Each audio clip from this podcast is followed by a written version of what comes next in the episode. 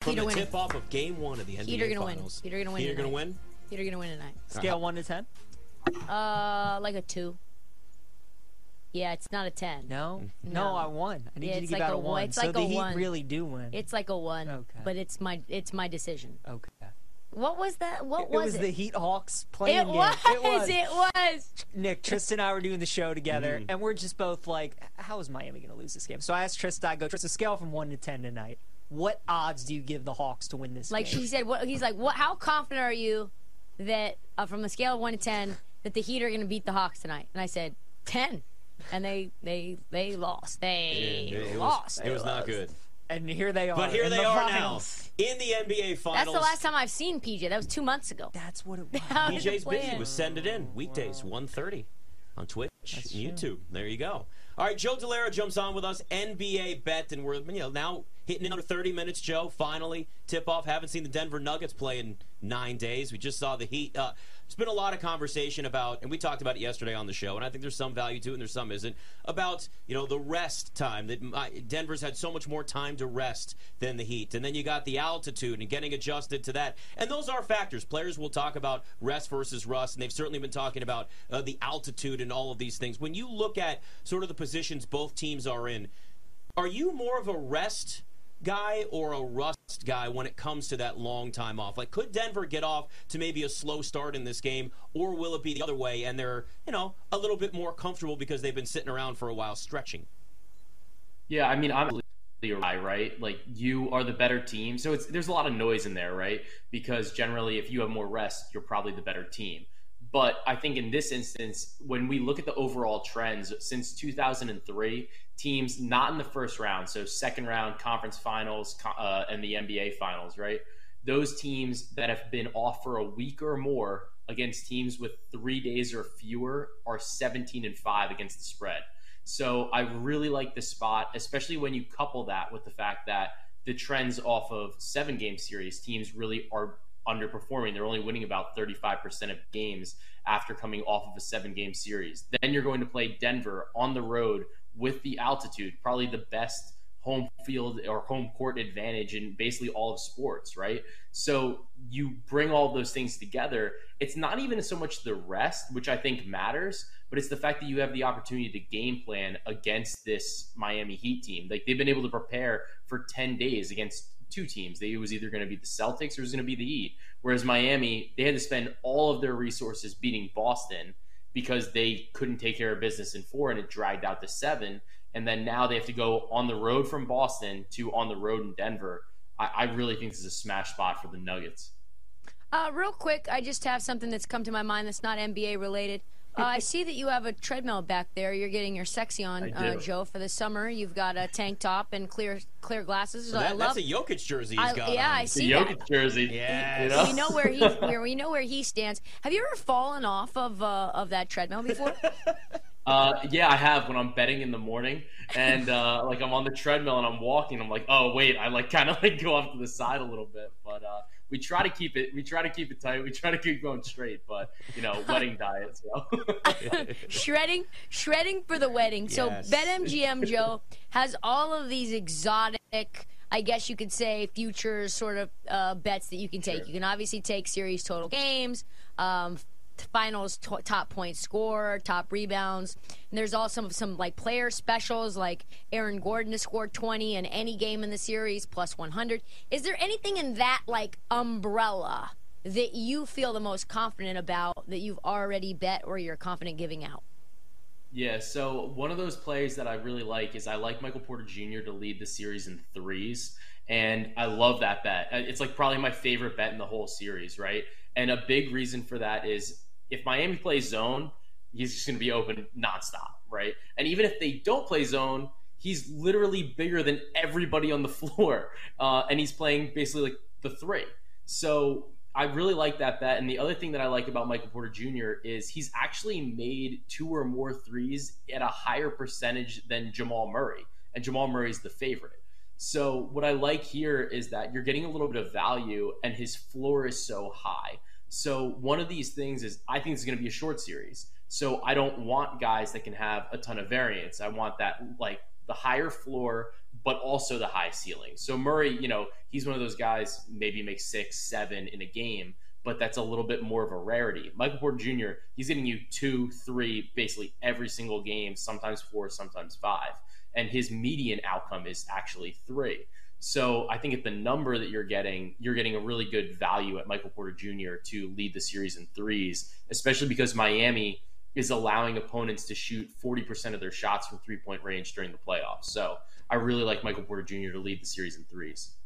Joe, there are reports it looks like Tyler Herro might be back for game two on Sunday. If you are somebody that has mm-hmm. a Heat ticket in your back pocket or you're somebody that's supporting the Heat, as crazy as it is, like, would you even want Herro back right now with the rhythm that the Heat have, with the rotations that they kind of have down at this point? Is it crazy to think that Herro coming back almost might be a bad thing for Miami?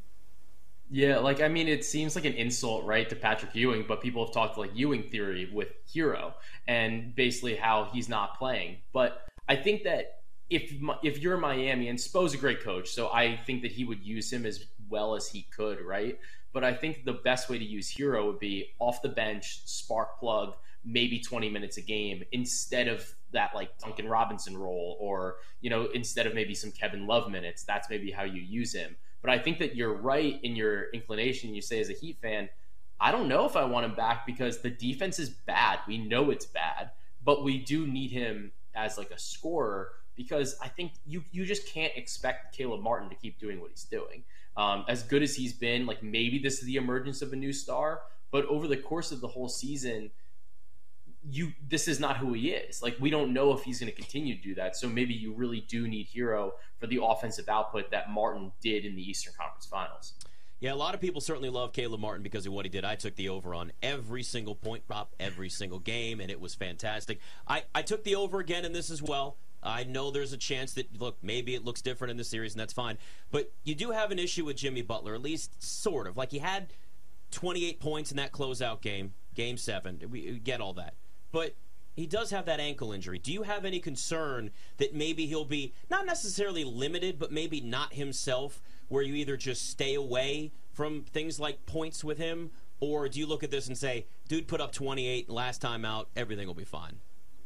No, I think you're spot on with that, right? So my cap on Jimmy is that I think that he's going to be a facilitator in this series. So one of my favorite bets was it was like an exotic, and it was basically for Jimmy or for Jokic to outscore Butler in every game of the series, and that's at about 20 to 1.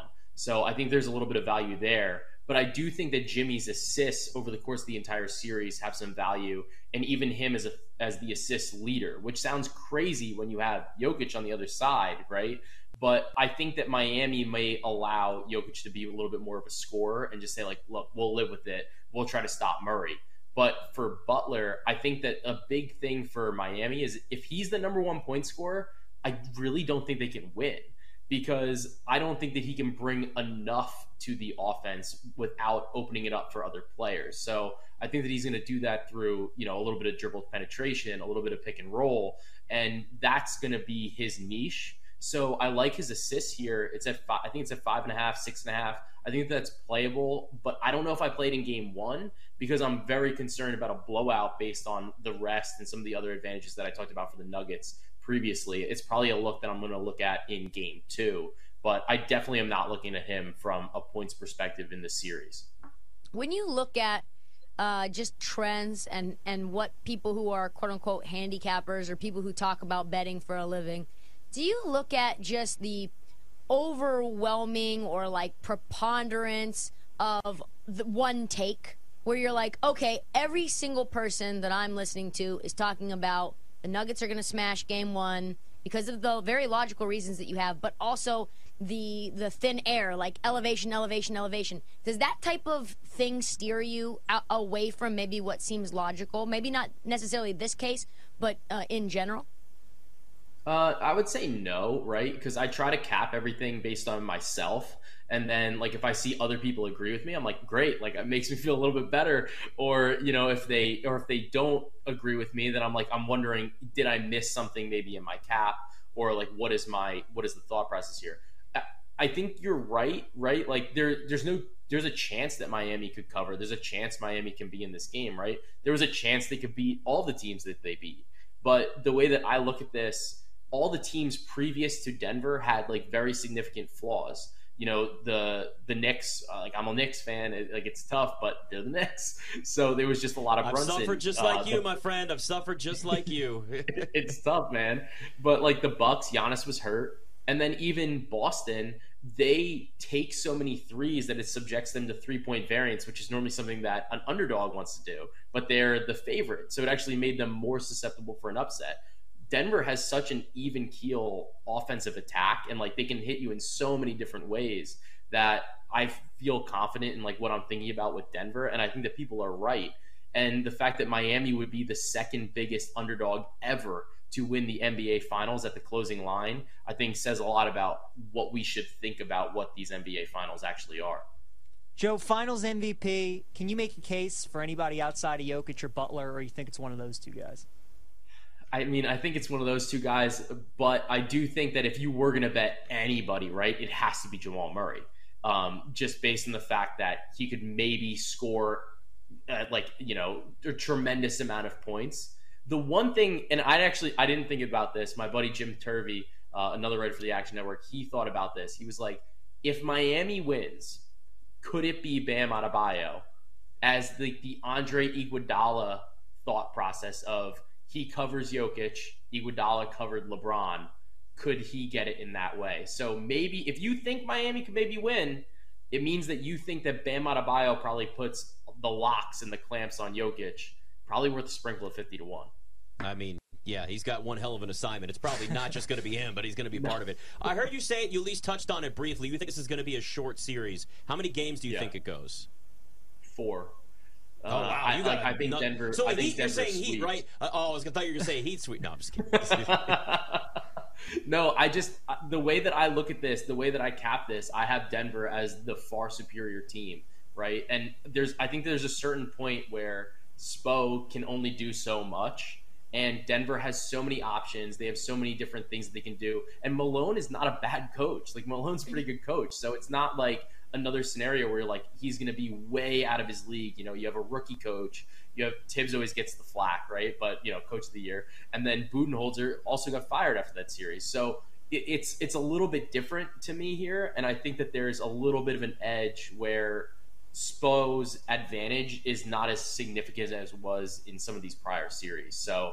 You know, I, I think it goes four. I think at most it goes five. So I'm very comfortable betting the as soon as it opened, I bet Denver minus one and a half games. I would bet minus two and a half games. Um, I think those are all viable bets uh, still at this point. We know that Denver wants to play fast, especially at home. Like they want to get out into transition. They want to wear teams down with their superior conditioning, et cetera, et cetera. I also heard, I forget who was breaking this down. I think maybe Kenny Smith was talking about that Miami's only way to really compete with Denver is to try to go up tempo as well, that the half court game does not necessarily favor them. And yet, Joe, the total tonight is 218 and a half. What do you make of that? I think that it's an over game, right? So Denver could, I think, could easily score 120 points in this game. Like this is one of those games for Miami. I think is going to be like a culture shock, right? Like they have not played an offense like this in the playoffs. Like Boston, when they're rolling, sure, but it's still a lot of threes. So it's like when they score a lot, it's just they're making a lot of threes. Denver can hit you in so many different ways. I like the over because I think Denver could score 120. So I'm like, I'd be surprised, right, if Miami doesn't score 100. Um, so I think that it's one of those spots where the I think it should be an over game.